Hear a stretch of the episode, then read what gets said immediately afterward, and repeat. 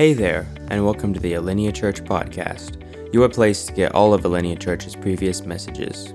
This week, we begin our new series on the book of Exodus. Enjoy!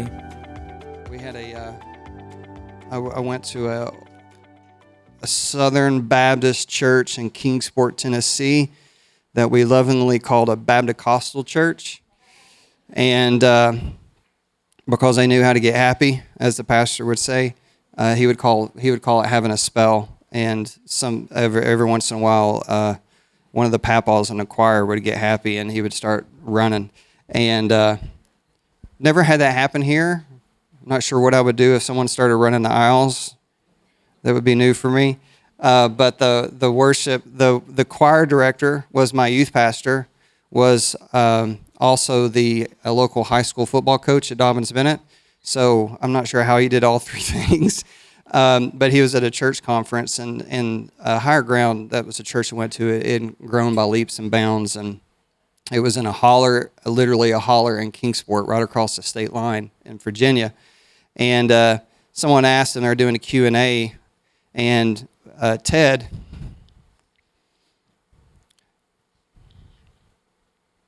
uh, there's a.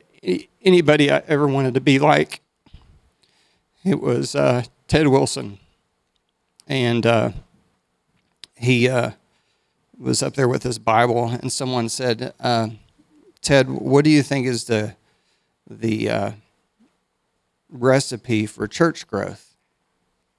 And uh, he thought for a second, and he opened up his Bible, and he pulled out a worship guide, and he ripped it in half. And he said, that's the recipe for church growth. Let the Spirit do what the Spirit wants to do.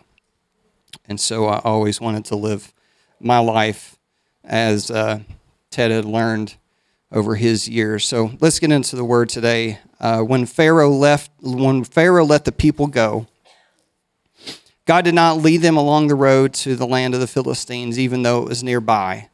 For God said, the people will change their minds and return to Egypt if they face war. So, if I can have my timer up for me.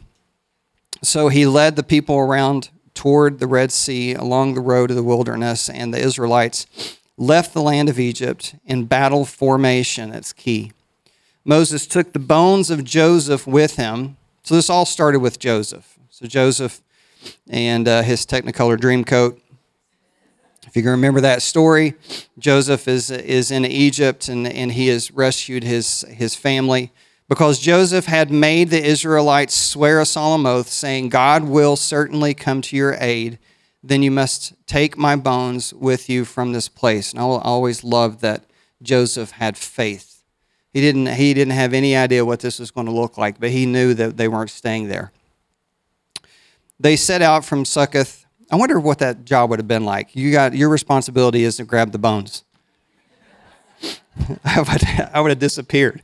Um, They set out from Succoth and camped at uh, Etham on the edge of the wilderness. The Lord went ahead of them in a pillar of cloud to lead them on their way during the day, and in the pillar of fire to give them light at night, so they could travel day or night. The pillar of cloud by day and the pillar of fire by night never left its place in front of the people.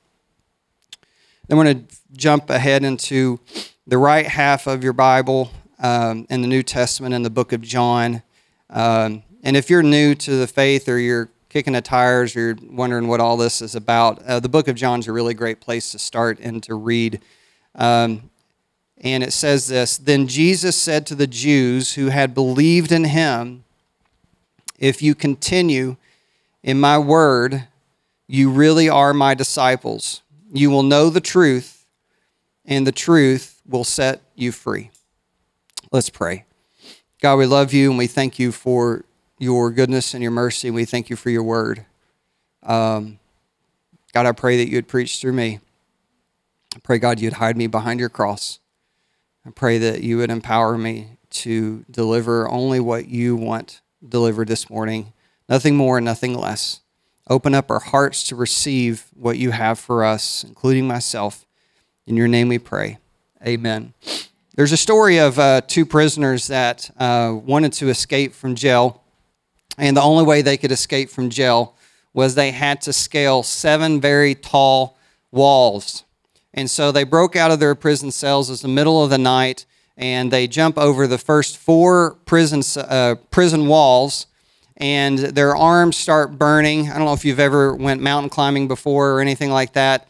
Uh, these things right here that you don't typically use in daily life, they, they start to bulge and burn uh, because you're not used to using them. So their forearms were burning because they were scaling the walls. They scaled the fifth wall. They're starting to get winded. They, uh, they, they're mustering up every piece of energy they have.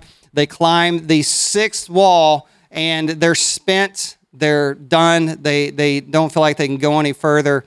They only have one wall left. And uh, one prisoner says to the other, says, I don't think I can do it anymore. I'm going to turn back.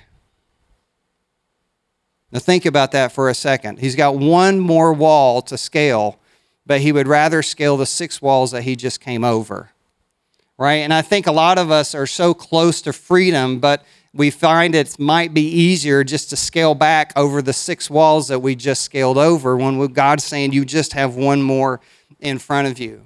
And this morning, we're talking about spiritual freedom. And in some instances, this actually can look like physical freedom. Maybe if you're in a bad situation and you need physical freedom.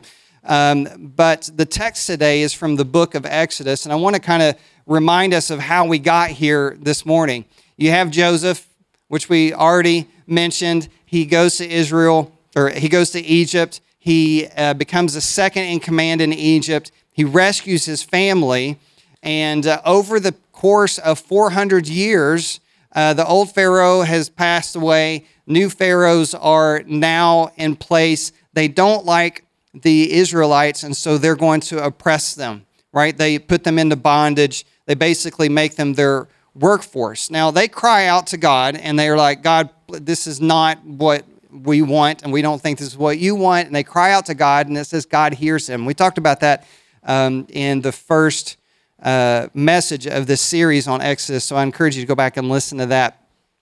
And God hears him. He sends a man named Moses, and Moses, you know, puts up a fight at first. Like, I don't think I really want to do this, but listen, when you decide you're going to fight with God, guess who's going to win every time, right? So he finally gives up, and he says, all right, God, I'm going to go do what you've asked me to do. And he goes, and he performs these mighty acts of judgment, uh, God through him, and he does the nine plagues. And they're all very weird and strange and disgusting. So if you want to look into Exodus about how God um, basically turns the nation of Egypt against the nation of Israel. Finally, on the tenth plague, we talked about this last week. It was the Passover, where the angel of death is going to come. He's going to kill every firstborn, all right? And he's like, I'm killing every firstborn, but you have to take a blood of a lamb, and you have to paint your doorposts with it. And if you do that, the angel of the Lord will pass over you. And that's how we get the Passover. That's actually what Jesus was uh, remembering when he was in the upper room with his disciples taking communion. So the Passover, it talks about, we talked about this last week, the four cups. The four cups of the Passover in a Jewish Seder are, I will bring you out, I will deliver you, I will redeem you, and I will take you to be my people. Now, we're in this series on Exodus, and it's just a great story about how we end up living our lives as believers, because uh, in every sense of the way, we are in bondage. We are enslaved by our own mistakes. We're enslaved by our sin. That's what the Bible calls it, calls it sin. And you, you've heard this word over and over all through your life, and you're just a sinner, and, and you're not really quite sure what that means. Like, I, I do bad things. That's what, that's what you think. So a sinner is like, I do bad things. Well, sin is simply an archery term, and it means missing the mark. None of us have hit the mark of what it means to be perfect like God is perfect. This is God is holy. God is set apart. And when we sin, it means that we miss the glory of God. We miss representing fully who God is. And so we're enslaved by that, and that's not what God wants. God's purpose for us is not to be in bondage. If you, do, you don't just see that in Exodus. You see that all throughout the Old Testament. In fact, in uh, Isaiah, it says, isn't this the fast I choose, to break the chains of wickedness, to untie the ropes of the yoke, to set the oppressed free, and to tear off every yoke? God hates injustice. God hates bondage. God hates his people to be enslaved, right? And when, if you remember this about the four cups, it says, I will lead you out. So God is going to go on a journey of leading the people out of Egypt. But then he says, I'm going to set you free on top of that, because it's so much easier to get the people out of Egypt than it is to get the Egypt out of the people. And I think you recognize this in your life. If you are a Christ follower of any amount of time, you probably thought at some point or another that if I accept Jesus, all of my problems are going to go away. You think to yourself, I'm never going to sin again. I'm never going to do a wrong thing again. But you have this flesh. The Bible calls it the, the flesh, the, the man, the, the inner man, that's at, at, at odds with the spiritual man inside of us. And this is always a battle inside of us. Which one is going to win? That's why Paul says, and I love this verse. You hear me say this verse a lot because I, I, I just identify with it so much. Paul says, the things I don't want to do, I do. The things I do want to do, I don't. What a wretched man am I. Paul, he wrote like half of the New Testament, right? This this thing called the Bible, and you, and you have Paul, and Paul was a murderer of Christians, and God came and radically saved him on the road to Damascus. And Paul wrote, who wrote over half the New Testament, he's like, I can't sometimes seem to figure this out, this spiritual journey, because I can't seem to control my actions. He says, oh, what a wretched man am I. But he says, oh, but for the grace of God, Jesus has overcome our sin. Jesus has overcome our bondage. Jesus has overcome our spiritual slavery.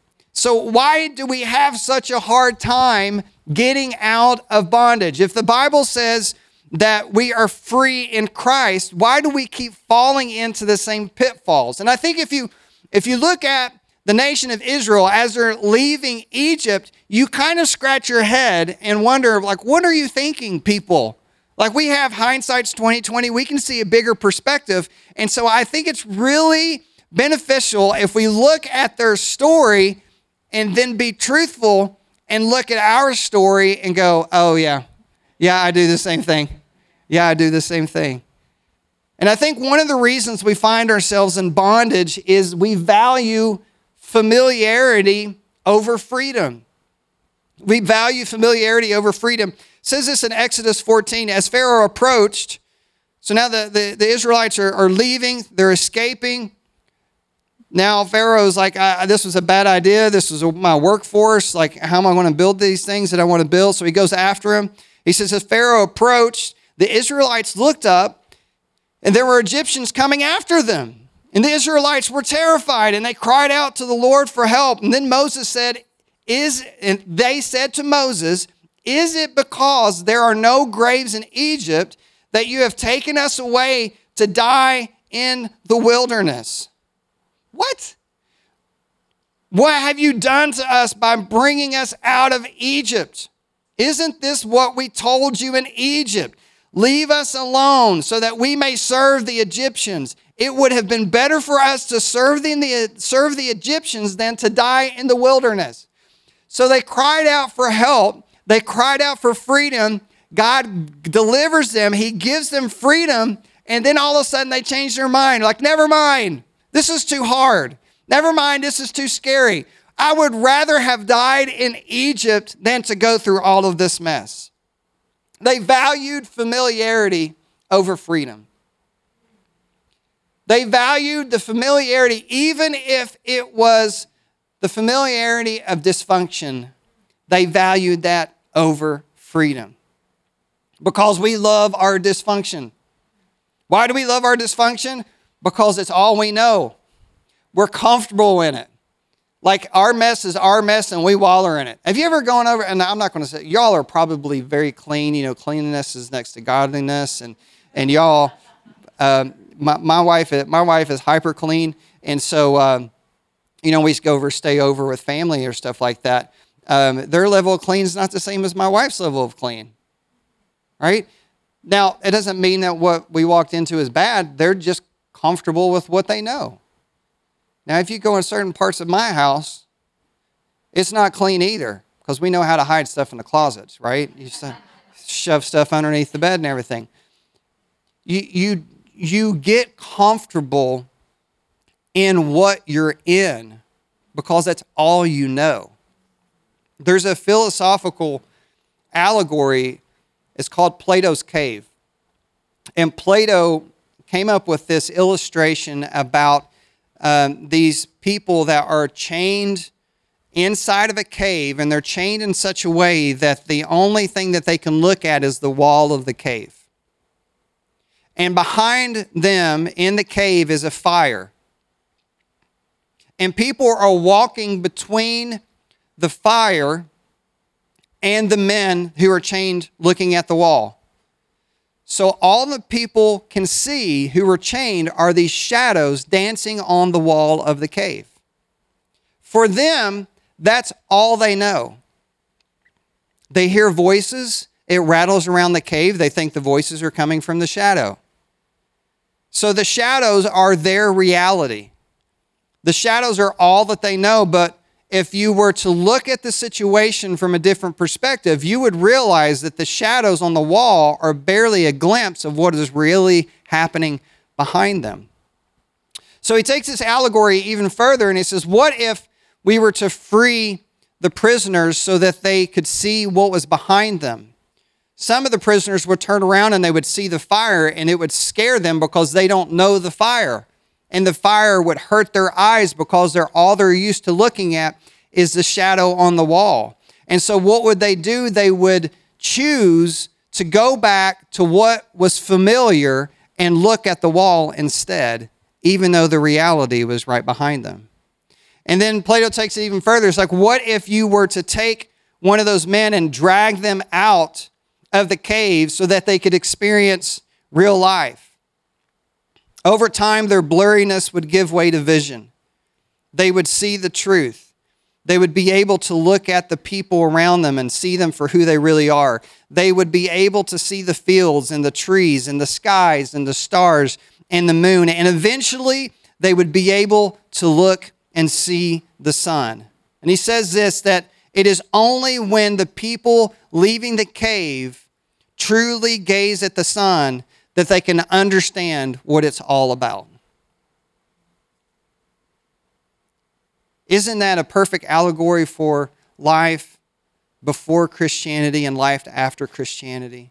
That when you are not a follower of Jesus, when you're caught in your own sin and you're caught in your own darkness and you're caught in your own way of life and your own bondage, that you don't see the truth for what it really is, and that when Jesus meets you, like he met Paul on that Damascus road, and he opened up his blinded eyes so that he could see what was really happening. When you gaze at the sun, when you see Jesus, the Son of God, for who he really is, immediately you start to see things for what they really are, and the scales fall off, and you are no, not blinded any longer.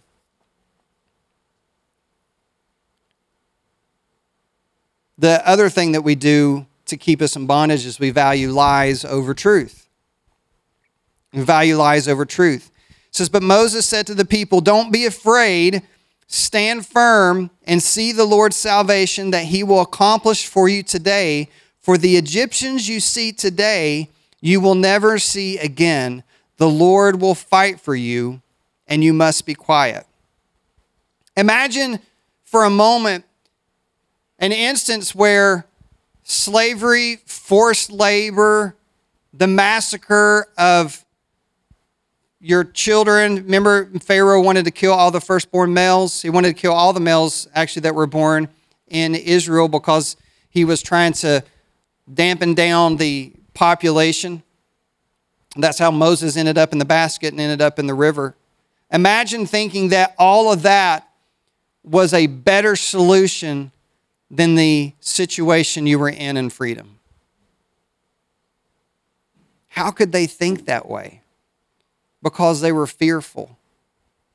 Someone looked over the hill and saw the Egyptians coming at them, and they became fearful, and they got scared, and they realized, oh my gosh, this doesn't look good. We, we may die. They were filling their heads with lies. They were filling their heads with justifications. It would actually be better for us to go back. It would actually be better for us to be in bondage. It would actually be better for us to be in slavery. They were believing lies. The thing is, is if you tell yourself a lie enough, eventually you'll start to believe it. You have these ideas of, of self-deception and, and self-denial. You, you, you start to deceive yourself to, to make the decision you're going to make see, make sense. Like, I, I think I, I need I need a new car because I need something that was reliable. And so I will get into a car payment that's eight hundred dollars a month because I need something that's reliable.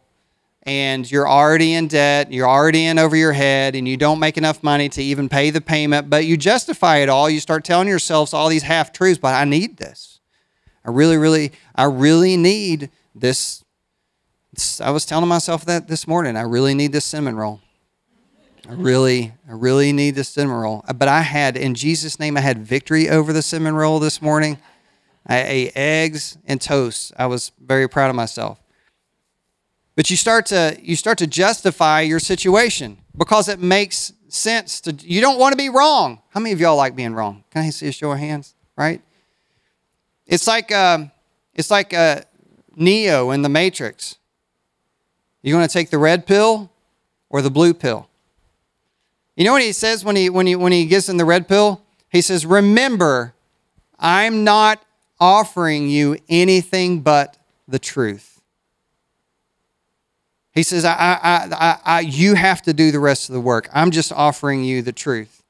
But then you had Cypher, and he's eating the steak, and he's saying, I know this steak is not real, but to me it tastes juicy, juicy and delicious and savory, and for me, ignorance is bliss. And I think many times what we do in our life is we choose ignorance because it's bliss.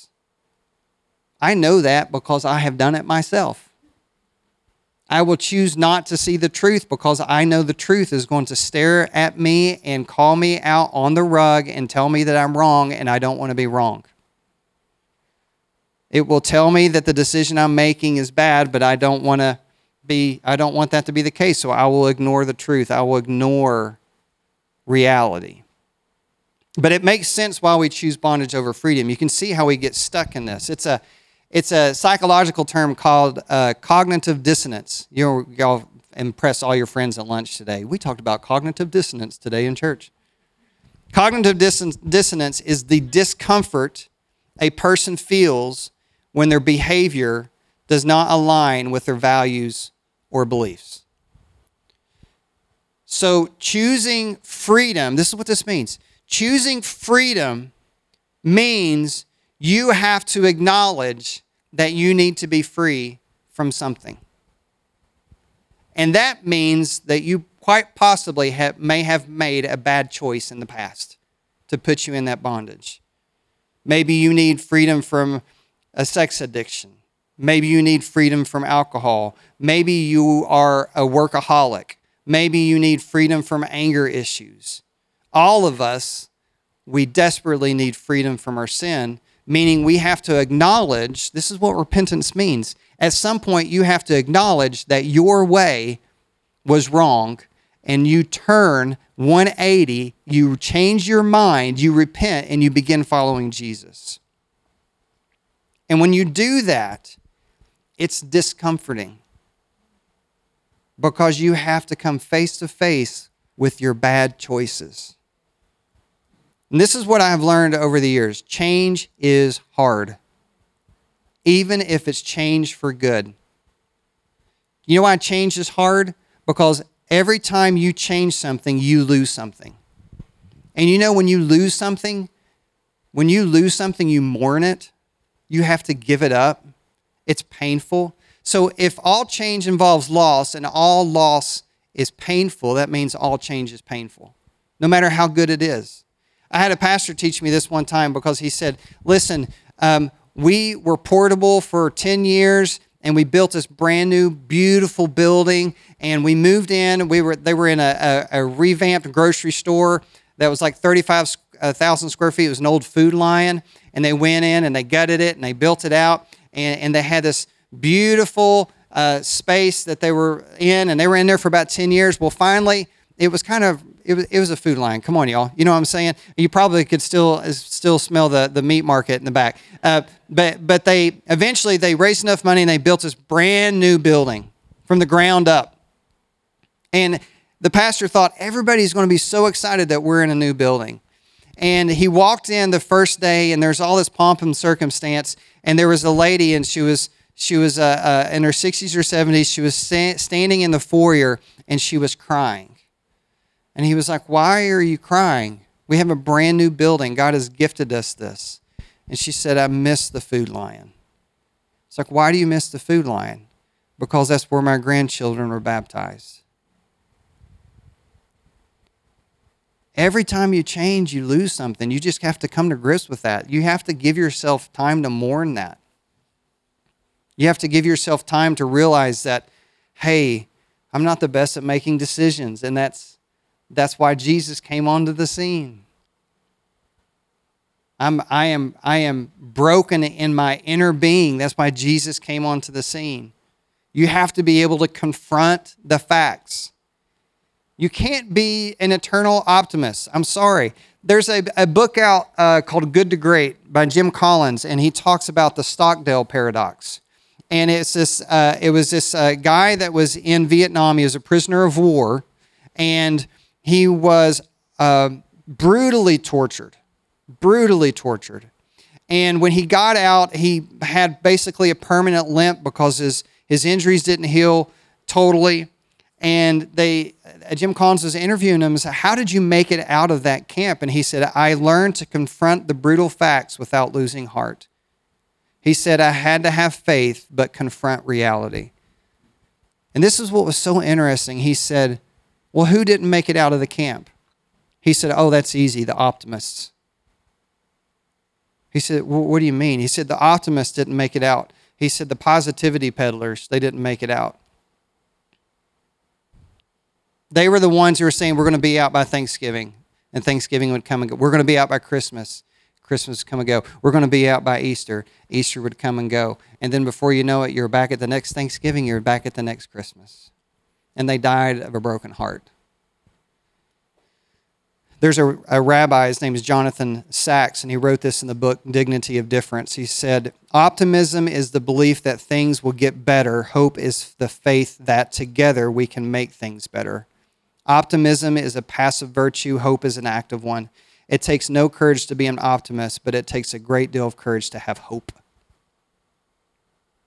Jesus says this, truly I tell you, everyone who commits sin is a slave of sin. A slave does not remain in the household forever, but a son does remain forever. So if the son sets you free, you will be free. That is the truth. How do you fight lies? You fight lies with truth.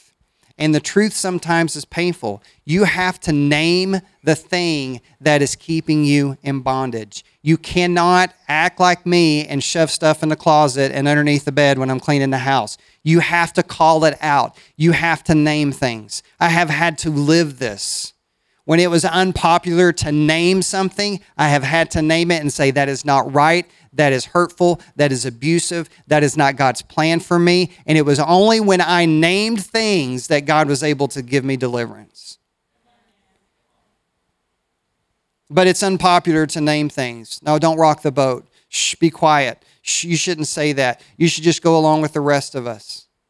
You'll be ostracized. You'll be cast out. You'll be marginalized. You have to name the things no matter how painful it is, because it is only when you name it you are bringing truth to the situation, and when you speak truth to the situation, it allows God to free you. The last thing is this. We value inaction over action. We value inaction over action. It says, the Lord said to Moses, why do you cry out to me? Tell the people of Israel to go forward. That's the E S V, the, uh, the Christian Standard Bible says, tell the people to move on. Go forward. Move on. What are you doing? Why are you guys sitting there crying? Get on with it. It's kind of like the, if you want, that's the Pickwell version. What are y'all doing? Move. Go. I, I thought it was interesting, too, that in verse eighteen, I said, remember this, that they were in battle formation. And I was walking with Jennifer yesterday, and I said, I read something that I've never read before in this passage, that they were in battle formation. That means at some point or another, the nation of Israel, while they were in Egypt, had some sort of battle training. They knew what battle formation looked like. They knew how to assemble themselves. They knew how to get into ranks of fifty, companies of fifty. So this whole time they had been trained for battle and they never picked up a sword. This whole time they had been trained to fight and they never acted on it. This whole time they had the, the capacity, they had the organization, they had the training, and they never did anything about it. And you see this mindset even carry out outside of Egypt when Pharaoh is pressing down on them. What do they do? They just stand there. Oh no! Oh no! They're coming after us. What do we do? Been better if we just died there instead of dying here. And what's God say? What are you doing? Move on.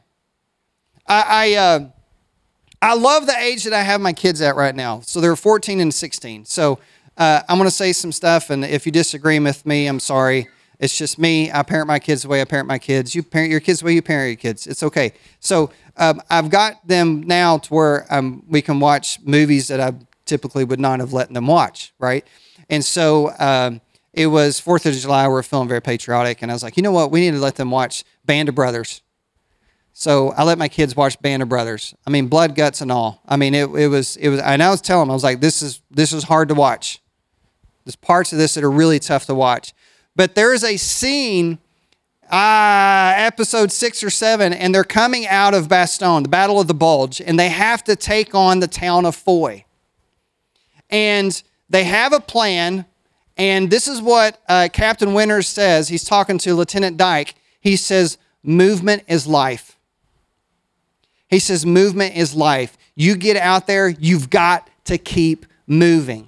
So what happens? The battle ensues, and Captain Winters is up on a hilltop, and he's watching the battle unfold below him, and Lieutenant Dyke is leading Easy Company to take the town of Foy, and they're going down the hillside, and what does Lieutenant Dyke do? He freezes. He panics. He sees the bullets flying around. He sees his comrades around him dying, getting cut down, and he pauses, and he freezes, and he stops advancing, and Captain Winters is up on the hillside, and he's going, move! Go forward! Don't stop! Keep firing! Go forward! What are you doing? Keep moving! Keep firing! And when I read this verse, that's what popped in my head is Captain Winters on the hilltop and me being Lieutenant Dyke kind of frozen, like, what do I do? And this is what I think God is doing. He's like, what are you doing? Keep moving. Go forward. Pick up your gun. Fire a shot. Do something. Because we value inactivity and inaction over action. We think that if we pray about it hard enough, God will do all the hard work. And God's saying, listen, I am giving you the answer, move. I'm giving you the answer, take a step. What do you want me to do? Do you want me to come up there like a, like a puppet and take your step and go, okay, here we go. We're doing good. No, he had a company of people around him. And it's like, all of y'all, get going. Get going. Let's move. Let's get something done here. Because movement is life. They teach you that when you're growing old, right? Movement is life. Right, Pastor Dave? Movement is life. He's the, he's the fittest grandpa you're ever going to meet anywhere. Because he knows that movement is life. Working your muscles, working your joints, working your ligaments, being flexible, stretching. And spiritually, we forget to stretch. Spiritually, we forget to move. Spiritually, we get stagnant and all of our muscles, our spiritual muscles, they atrophy. And, and we see the bullets starting to fly around. We see the Egyptians coming over the hilltop and we, we stop and we freeze and we pause and we're paralyzed. And God is like, I've given you everything that you need to succeed in Jesus Christ. for the love of me, move. Right? Get on with it. Take a step. John eight, thirty-one, thirty-two says, Jesus said this to the Jews. Now watch this.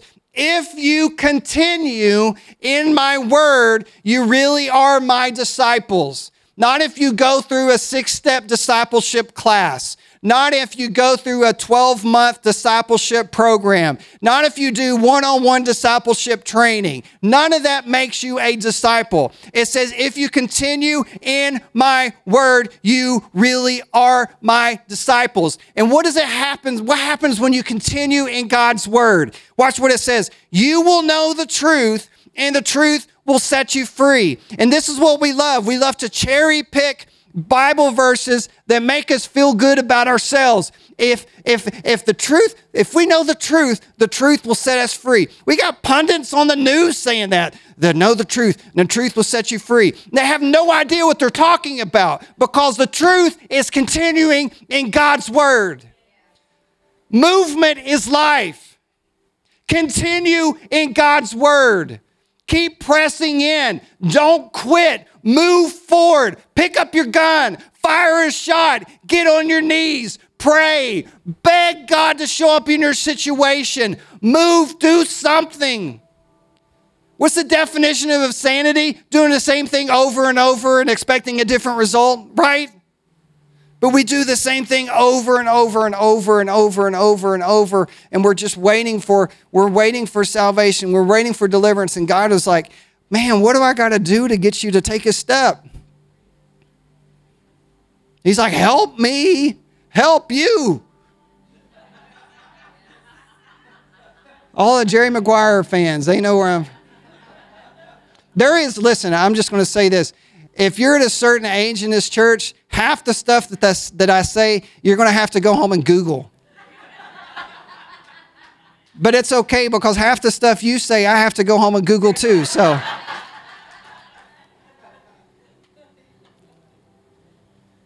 Now watch this. Watch this. Galatians five one. So Galatians, Paul is writing to the Galatian church. And the reason he's writing to the Galatian church is that they have accepted the faith, they have accepted the word of Jesus Christ. And they were predominantly Jews, and they accepted Jesus. And when they accepted Jesus, they started their little church in Galatia, and people came in, and they said, hey, um, what... what you're doing is great with Jesus, but you need to go back to the Jewish laws. You need to do these things. And so what Paul says is he's putting them back under bondage. And Paul was saying, listen, this whole book of Galatians was written to like, hey, you've got freedom in Christ. No, you don't have to go get circumcised. We'll talk about that later if you want to. But there was a group of people that were saying, hey, if you're going to come into the Christian faith, you've got to get circumcised. And Paul's like, no, no, no, no. And so he says this. He says, for freedom Christ has set us free. Stand firm then and don't submit again to the yoke of slavery.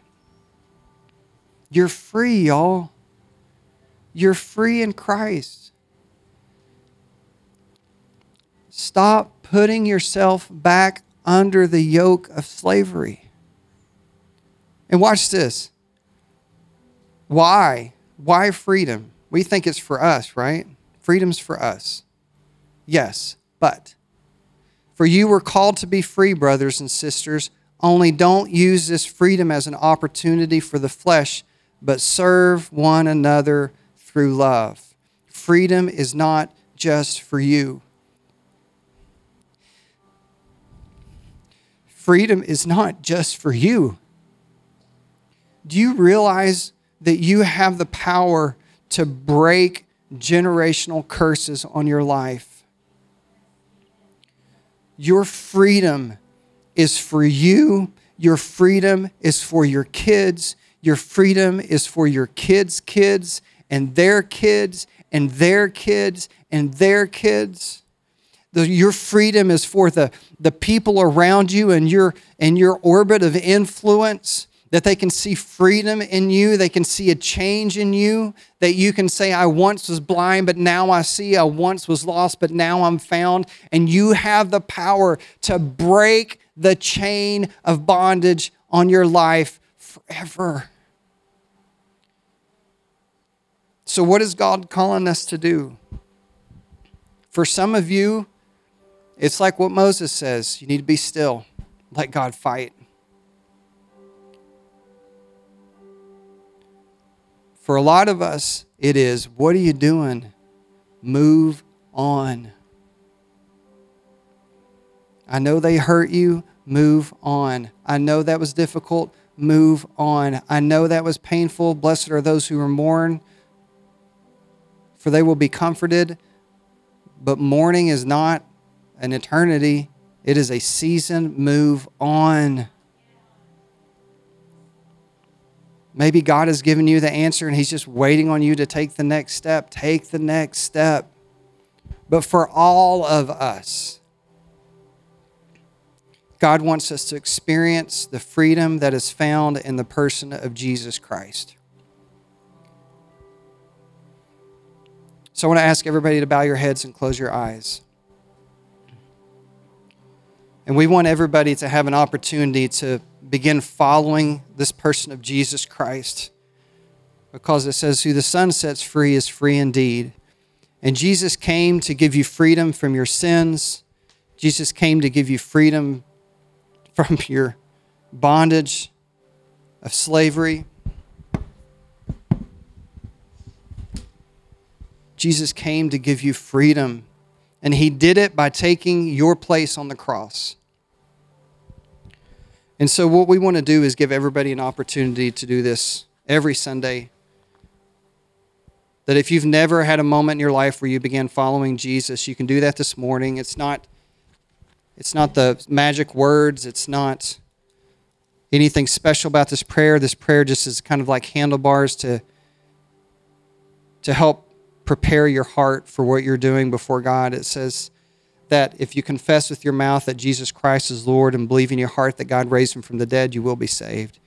So we give you a prayer to pray, and we just ask that everybody would pray this for the first time for the sake of those who are praying it for the first time. Just pray it out loud together. Say, Dear Jesus, I love you. I am a sinner. I confess with my mouth that Jesus Christ is Lord and believe in my heart that God raised him from the dead. Come and make me new. Make me a new creation. I turn from my ways and begin following you. Well, thank you for tuning in today. If you would like more information about Alinea Church, you can go to alineachurch.org forward slash connect. There you can enter in your information. You can ask about more information about the church, and you can even let us know if you've prayed to receive Christ. We would love to put a free gift in your hand to equip you on this new journey. If you would like to partner with this ministry, you can do so by going to alineachurch.org forward slash give.